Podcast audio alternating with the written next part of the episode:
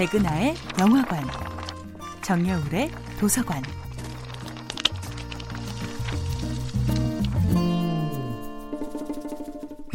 안녕하세요. 여러분과 아름답고 풍요로운 책 이야기를 나누고 있는 작가 정여울입니다. 이번 주에 만나보고 있는 작품은 빈센트 반 고흐의 편지들을 묶은 책 영혼의 편지입니다. 빈센트에게는 모든 것이 턱없이 모자랐습니다. 돈도 시간도 마음의 여유도, 무엇보다도 사람과 사람 사이의 따뜻한 정과 인연이 모자랐습니다.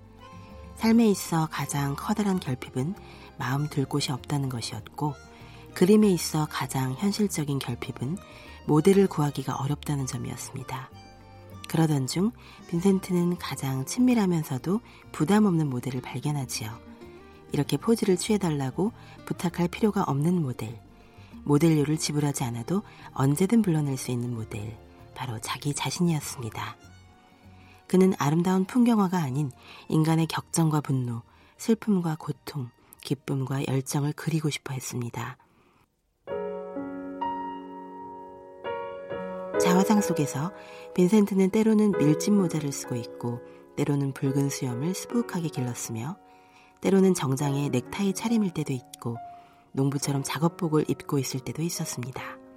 하지만 변함없이 이 모습이 바로 빈센트구나 하는 반가움을 불러일으키는 것은 바로 그 타오르는 눈빛입니다.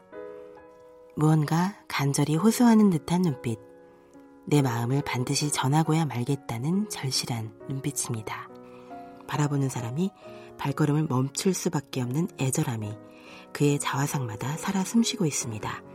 빈센트는 오히려 자기 안의 광기를 발견할 때마다 그 안에서 희망을 발견하려고 했습니다. 찬소리와 비를 맞으며 길바닥에서 잠들었는데 오히려 에너지가 샘솟는 기분이었단다. 그때 나는 이렇게 중얼거렸지. 어떤 절망 속에서도 다시 일어나고야 말리라. 던져둔 연필을 쥐고 계속 그림을 그리리라. 그 순간부터 세상이 완전히 다르게 보이기 시작했지. 그림을 그린다는 것은 영혼을 향해 다가서는 것이다. 동생 태호에게 보낸 편지에서 흥분 상태가 엄습할 때마다 오히려 영원과 무한을 생각하게 된다고 했습니다. 불평하지 않고 고통을 견뎌내고, 고통을 직시하는 법을 배우다 보면 어지럼증을 느끼게 된다고도 했지요. 빈센트는 그렇게 고통을 견디는 과정 속에서 희미하게나마 어떤 희망을 발견할 수 있었습니다. 정여울의 도서관이었습니다.